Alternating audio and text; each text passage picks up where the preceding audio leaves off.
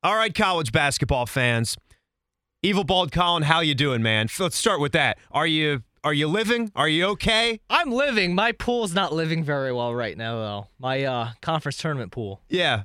Explain that because no one knows what the heck you're talking about because the only pools that people do are regular March Madness pools, which that's Because part they're of why we're here to tell you to do more than just that. Well, I mean, we're crazy. That's why we do it. We're mad about hoops. right. But we, we picked the the champions and the runner ups of all 32 conferences. And as you would expect, we're gonna be odd. We're gonna be wrong more times than we're gonna be right in this thing because there's just gonna be so many upsets in this little the little tournaments. And we've already seen it with Arch Madness. Is the number one seed has already been dumped.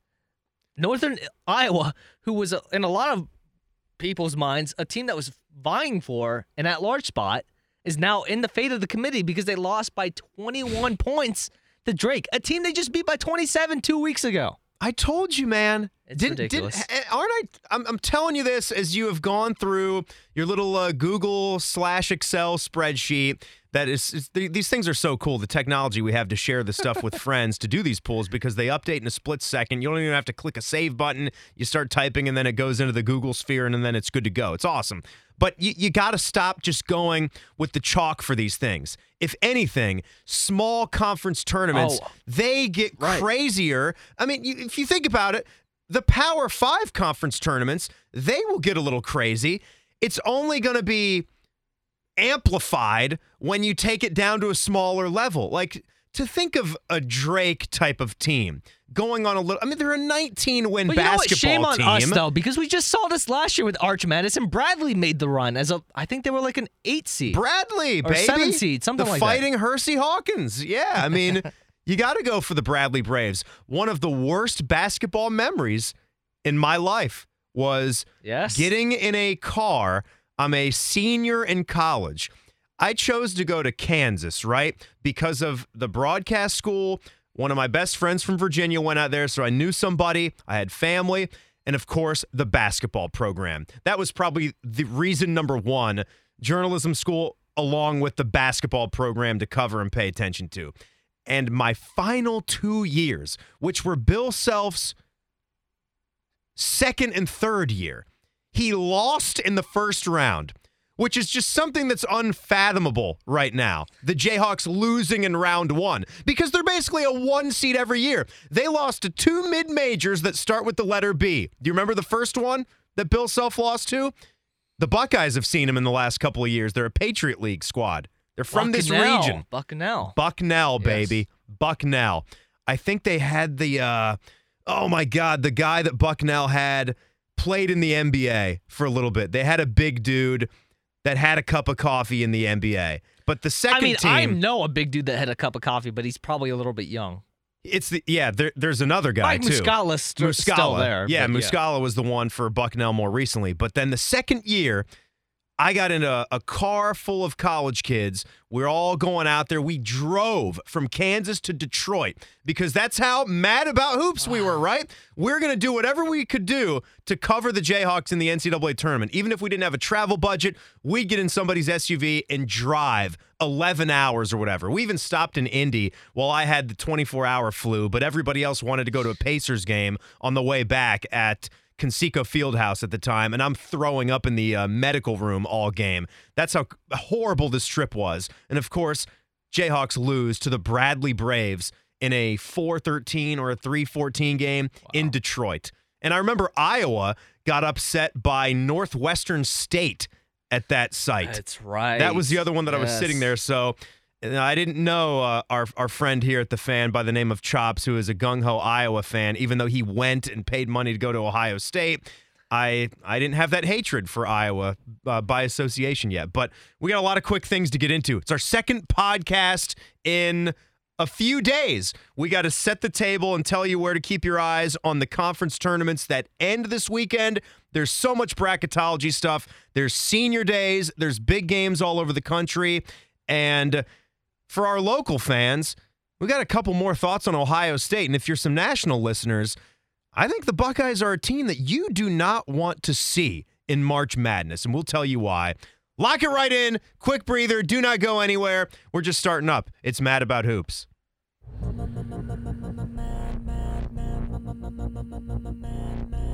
Five to go. Lewis has been awesome. Let's it go. Let's it Inbounds Turner, left side of the backcourt. Turner across the timeline, throws it from high on the right. He, he makes it! He hit it, Evan Turner! It. He hit it just inside of half court. Lane's on the other wing. He finds. Oh! Oh! Oh! Sent it in, Jerome!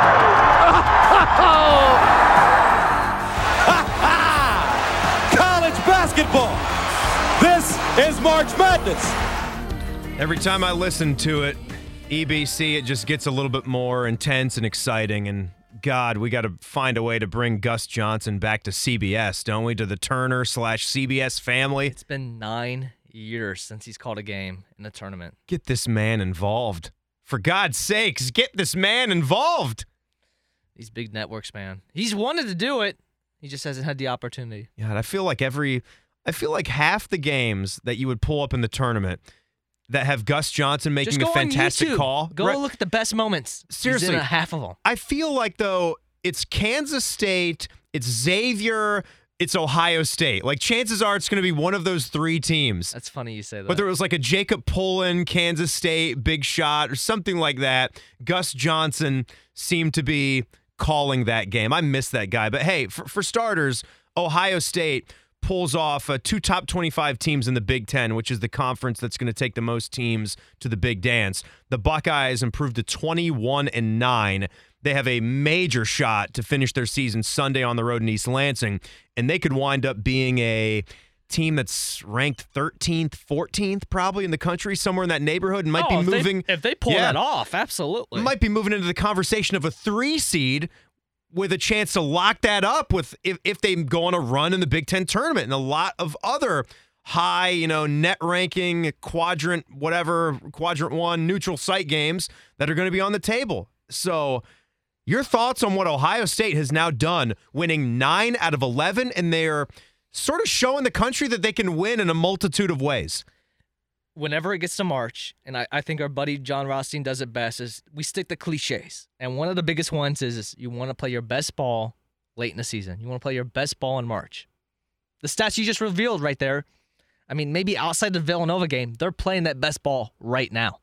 And if you're telling me they have a range where they can be either like a seven seed all the way up to a five seed, and there's a there's a lot in front of them in the Big Ten tournament, but honestly, Seven's dead right now. I think. I, I think, I think probably, six is the I, worst. I think it's six and five right now. Yeah, I think that, I'm with you. I, don't, don't think the they could fall to a seven with what they. They're a 21 win team now, and nobody's going to hammer them if they lose to Michigan State. No, of course not. I, I think that is almost house money. It, I, I totally agree with you. How yeah. great of a feeling must that be for the Buckeyes? It's incredible to know that you've won nine of eleven so even if you lose that game, which not many people will be expecting you expecting you to win, I haven't looked at the lines on this one yet, but I would imagine that's probably a Michigan State by five and a half. It's probably think, not too much I because that's appropriate. Ohio State's a pretty good team right now, but even if you lose that, it's not like you are limping into the Big Ten tournament. Like take a West Virginia, for example. They had the Ohio State stretch late in their Big 12 season. They just lost six out of seven games,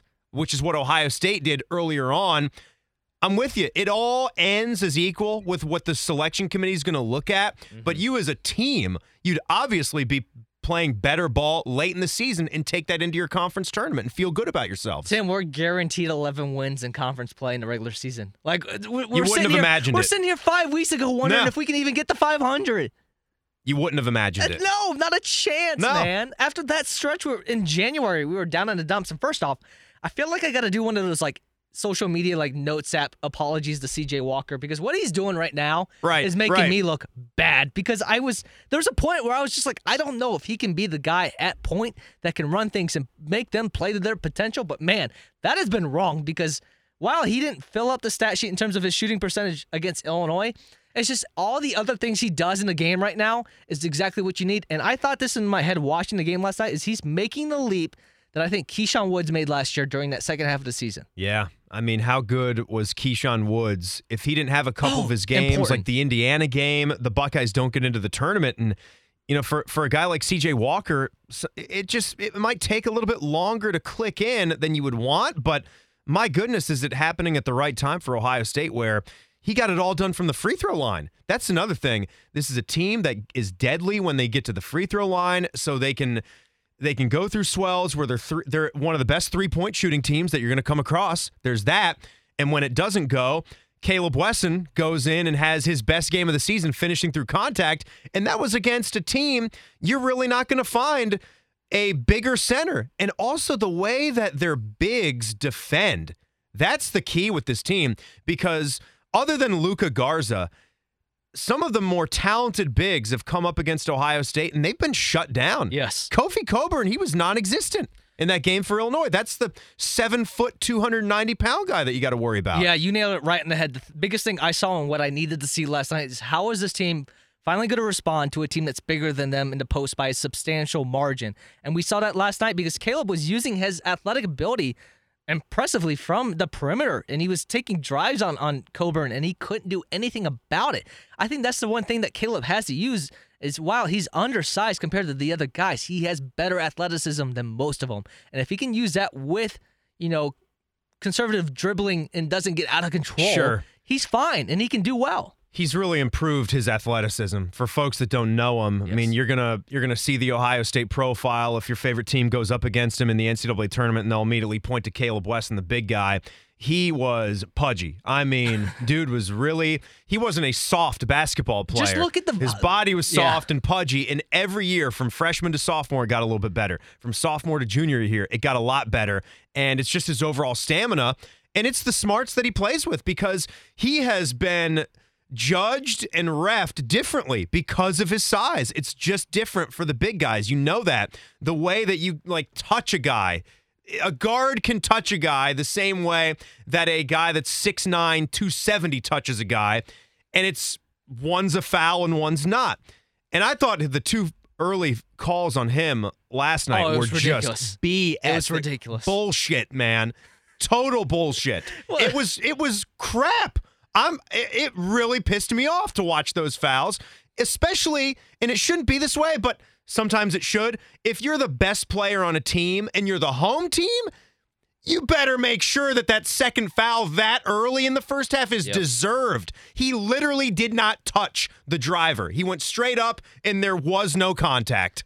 Unbelievable. That game is, and I hate blaming officiating, but I, I do want to over analyze it a they little bit. the- they, they made the Illinois- game less fun They early did. on. There was, I think it was what, 18 fouls with like 12 minutes into the game or something like that. You're Like, right. and Yeah, I, I mean, you're right. Bezhanishvili had three fouls within the first 11 minutes.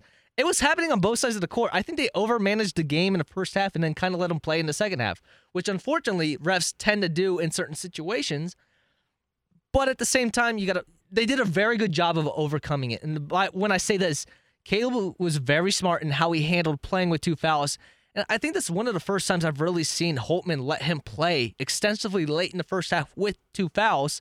Meanwhile, Underwood was being he was over managing his big man. Once they got Sure. a foul, he Yeah, they were gone. He would yank Cockburn Yep, out, throw yep. Bezhanishvili back in there. But Cockburn is also not a guy you can trust like you can trust to Kaleb Wesson.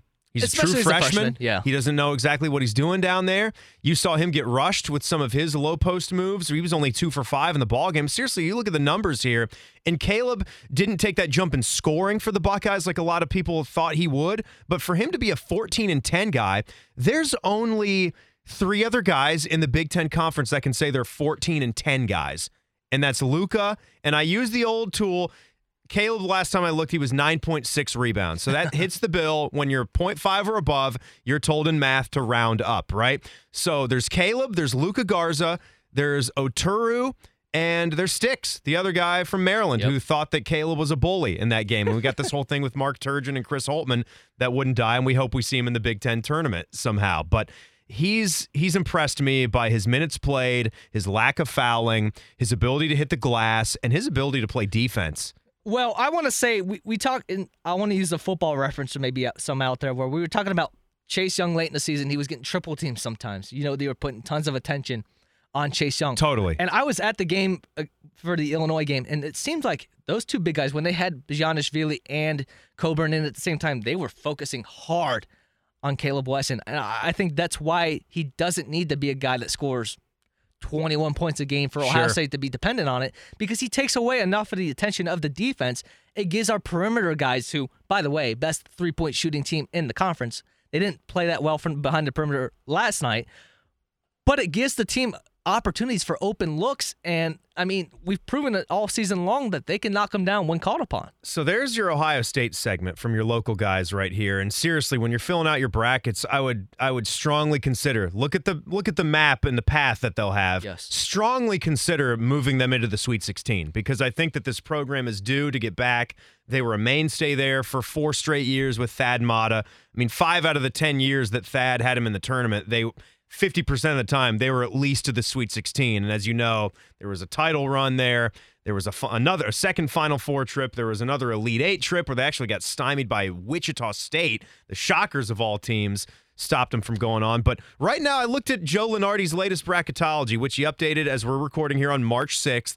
And he had Ohio State moving up as a five seed. But to me, they have the most difficult draw as a five seed because they would possibly have to play a four seed Oregon in Spokane. If you just map who the four would be if they win in the first round and where it would be played, BYU would get to play in Tampa against Wisconsin. So Wisconsin's way out of their element. And Butler would get to play Maryland in Greensboro. Oh, Not that'd be such a fun matchup. Not though. not horrible for Maryland Sure. fans to get down to Greensboro. That would be fun and a great place to watch ball. If you're if you're in North Carolina, you're obviously thinking about getting tickets and just enjoying all the basketball that the Greensboro Coliseum has to offer. Penn State would maybe meet Creighton, but that's all the way out in Sacramento, so no clear advantage for anyone. So yeah, that's it. I just wonder if Ohio State can maybe play its way into some Cleveland action if they just keep winning. Oregon would not scare me. And I, I've been a big fan of Oregon. I actually had, had them in my preseason Final Four. I remember. But outside of we Prit- remember. outside of Pritchard, they've had some issues with the big men. They've had a lot of guys injured in the front court. There's not really there's not really a second guy you look to in that Oregon team that says, "Okay, I gotta take, I gotta make sure I'm not overlooking or I'm too focused on Pritchard because this guy's gonna kill me." They really don't have that. So actually, out of that list of the fours and fives, I'm okay if that would be the draw that Ohio State got. A little bit, a little bit with you there. A little bit surprised that Oregon is viewed. I mean, they're 23 and seven though, 23 and 17, so they got the really pretty looking record. But again, They got some bad losses on their their resume. there's still this thing with the with the Pac-12. Well, that's when this is where my can- facts. This is where my facts going to come in because looking at the net rankings, the last place team, Washington, is a net ranking 62. Your first place team, UCLA, 76. They are Tied for first. well, Tied for first. right, but that just tells you how funky the Pac-12 is. It is funky. And, you know, there's a lot of people out there that wonder does the Big Ten deserve all this credit as a conference? Yes. We can just go into that. We can take a quick breather. We got a few conference tournament finals to get you ready for. They're not the big boys, but the small guys, they all matter. Guys like us, we think it's just mad fun, crazy fun. So, a quick breather. We'll have a lot more here. Well, we'll give you 10 more minutes here. This will be a relatively short one. We don't want to crush it because we're going to do a lot more of these podcasts from here on out. So, a lot more, a little bit more. Mad about hoops.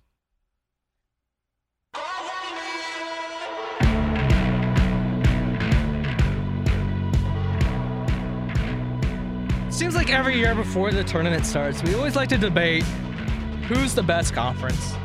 You Who's got the best? You got the Big East versus it's pretty much the Big East versus the Big Ten this year. And while I, I have two teams, one in each of these conferences that I love dearly, I think without a doubt, and I think we'll see it in the tournament when it comes tournament time, the Big Ten is the superior conference. You know, the way that I look at this is pretty simple. We have all of these guys that are called, this is not an end all be all, but to end discussions like this where people want to say, why is the Big Ten getting all this love? Because when you go and look look at conference standings and you look at win loss records, it's easy to find a bunch of conferences that are that look similar, right? Sure. Look similar in that regard. I have the Pac-12 pulled up right now, but you're going to hit me with something. And I look and I see Oregon, UCLA, Colorado, USC, Arizona, Arizona State, Stanford all above 500 in conference play. 23 and 7, 19 and 11, 21 and 9, 21 and 9, 20 and 10, 19 and 11, 20 and 10. And then it takes a nosedive starting at California and then going on to Washington, which is crazy because Washington was supposed to be this really good team, right? And they A bunch just- of freshmen. I think they're about a year away, but yeah. they had some some super talented freshmen. And, you know, you could couple that with the Big Ten's standings, conference and overalls. And some of the some of the win loss records would be somewhat somewhat like that. There's no there's no like three loss team. You know, there's no juggernaut. Maryland's having some issues here in the end, but Michigan State's rising up. Here's what I here's what I say though. You have all these guys that are told to vote in the AP poll, right? All these basketball people. And while everyone else might say, "Oh, well, I would do a better job voting than than this guy," I know you are sitting right there, and you actually you actually judge how the voters do. There's websites that track that and show who they favor and who they don't favor, and they might not think anything of it, but it's just what the algorithms actually spit out and tell you about these individuals that vote. But I can't sit here and say we've all been agreeing from early on in the non-conference what these Big Ten programs have done and then when they all started to drift into their conference play, sure, they're going to have some wins and they're going to have some losses. But what those teams had done and proven in the early season in the non conference, that sort of matters. That sort of matters. And I think you're also looking at analytics a little bit. You're also looking at net rankings, which is a ranking system that takes a closer look at some analytics. There's KenPom ratings that are out there that does all of that. Seems to me that the Big Ten just simply has the edge on all the other guys. It doesn't mean every other conference is trash, but Big Ten, they're the guys this year. I think people really can't come to grips with the fact that just a conference can beat up on each other. And I think they don't really realize how balanced it really is. That's I mean, what people say. I mean, why is their conference any different than ours? I mean, why is the ACC seen to be so bad? Because you suck. You know it too. you're- you're an you're- ACC fan, you know it. You've seen your conference be a lot better. You don't have really any dangerous teams outside the very top. your eighth place team has just uh, in the early season non-conference on a neutral court beat Gonzaga by 18. Michigan did that. Michigan. Yes. Like th- this conference is so balanced. I mean, we were even talking for a moment there. Minnesota, a team that's now under 500 on the season, you know, took two games from Ohio State, took Minnesota to the wire. I mean, and they have Daniel Oturu, who's going to be considered a lottery pick. Like, don't you think just because they're But Louisville, not but Louisville beat Michigan. Evil. Well, Louisville beat Michigan. Louisville is about as Jekyll and Hyde as they come. But the, the point of the matter of fact is, is that you can be so good. Like the bottom is there's a clear separation between 13 and 14 and the rest of the conference, and then the rest of the conference is really not a huge gap. But then when we've seen them go out and play other teams in other conferences in the non-conference, the Big Ten stacked up pretty well. They did really well against the Big East, and they did really well against the ACC. Michigan, for all, I mean, it was a 10 point game with Creighton, but they dominated that game. And Creighton's supposed to be some two seed, three seed on the on the verge. Like there is evidence out there that this conference is steps above these others that we're debating about, but people just don't want to go look at the results. They want to look at and see your first place team is 13 and 7 in the conference. Big East is a high level conference in my opinion, and it's it's different because they don't have the the number of teams to Sure. equate. But even if you know, as I'm looking at it again, even if you want to go with one of the old fashioned simple ones of just what the win loss records are, even then the Big Ten, which we know there's a lot more that goes into it. You have to watch these teams, you have to watch the players that are out there, how you think they could perform in March, how they are in different situations, but just boiling it down to the win losses, the Big Ten, I think, has 10 plus teams with 19 or more wins. The ACC has four, I want to say. Four. That's just it. so well, if the you're trying to use them. is really bad this year. Really, right, really bad. Really bad. Virginia, it took them forever. They're like 20, they were 21 and 7 last time I looked, and they're the defending national champ. And it took them till just now to, you know, to move back into the polls. If they're a single loss team because they didn't have anyone that they could play other than Duke with that popped up on their schedule to Sure. rack up the big wins. And I think Virginia is they're they're straight up rolling right now. They beat they've won seven seven or eight games in a row, but they did lose the last time they played to Louisville, so they were hurt a little bit at getting back into the polls. So that's that's where it all comes down to me. Best best team. By the way, I had while we we're talking about the Big Ten, I had a Luka Garza stat for you where ESPN Stats and Info had said, and this was this was actually really really old, and at the time it was he'd scored at least 20 points in nine straight games, the longest streak by a Big Ten player over the last 20 seasons. Think of all the players in that amount of time. Think of all the fantastic ball players that you saw roll through the league. How hard is it to score 20 points in It's a game in college hoops? I- I do think their system helps a lot. They're a very hot, fast-paced, high-octane offense that wants to put up 80 plus points every single night. That does help, but at the same time, you got to look at the efficiency numbers and what he's doing, and it's astronomical. And it, and it coincides with what his stats and that stat specifically says. It's not just that they're a high-octane offense that plays no defense; is that he's just super efficient around the hoop. And quite honestly, we talk about as a league that has a bunch of fives that can play really, really well. They still can't stop him. Yeah, he actually has scored 20 plus in every game since. So that would be at 10, 11, 12, 13, 14, 15 in a row, I think. It's incredible. 15 in a row that he's been uh, 20 plus. So uh, the dude is dude is ridiculous. So here's what you got to look at coming up this weekend. We'll have we'll have a ton of stuff, just a ton of stuff when we get into the work week next week. Like we said, it's a it's a happy Friday right here as we're rolling on March 6th. You've got the Big South, the Atlantic Sun, Arch Madness, which is our friends at the Missouri Valley that we were watching in the office today Yes. with Northern Iowa going up in smoke. Bye bye. Take your 25 and 5 and have a nice life. and Sunday, sorry, sorry, those three end Sunday.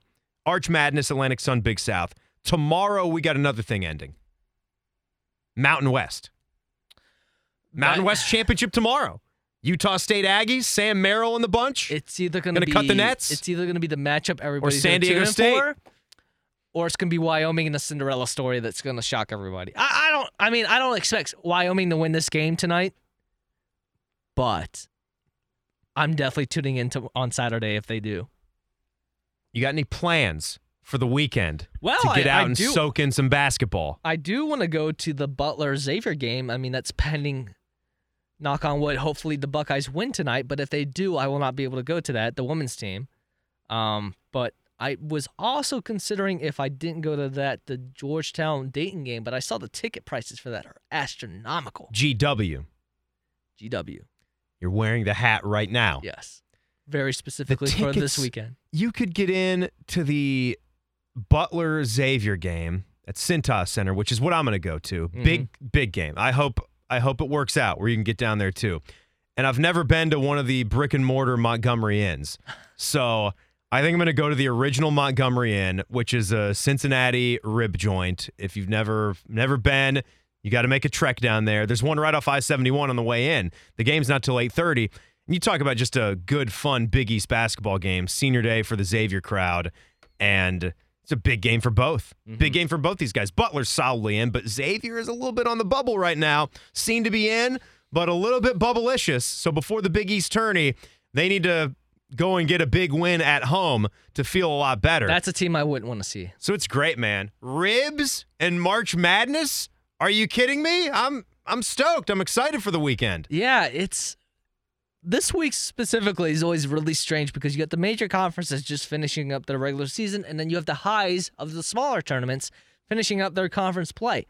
So it all comes to a head right there. It's gonna be a wild weekend just to follow that, and then as dessert, we get the big conferences next weekend, and then Beautiful. next Sunday, we get the show. Next Sunday. God, I cannot believe that. I can't believe it's here. March 15th, Selection Sunday. Yeah. We don't have a lot of time to prepare ourselves for that. Next week, It's here, and then it's like it's great. Tuesday. You better be ready because Dayton's hosting games. Get the brackets get the brackets done. Yes. Don't delay on getting the brackets done because No. Thursday at noon really comes up and bites you in the ass. You have to be ready for it. So It's- I I'm I'm so stoked. It's a roller coaster. I mean, those first two days are just up and down, up and down for Oh, yeah. 48 hours. Is there's there's no break. You love it, but at the same time, it's like you got to just sit back and just enjoy it. All right, we're going to be able to break down some of the major conference tournaments next week. And also, we'll start getting some of those tickets punched by the little guys, and we'll get to dissect them and see if there's any threats there with some of those little guys that get in, that get in. Are there a couple that we think are going to win games in the NCAA tournament? Everybody, get your rest. Sleep maybe until uh, 10, 11 in the morning so you can stay up until midnight, 1, 2 a.m. to watch all the West Coast basketball that's going on. You've just got to got to pay attention. Got to work a little bit harder this time of year. So we'll see you guys next week. Hope you enjoyed it. It's Mad About Hoops.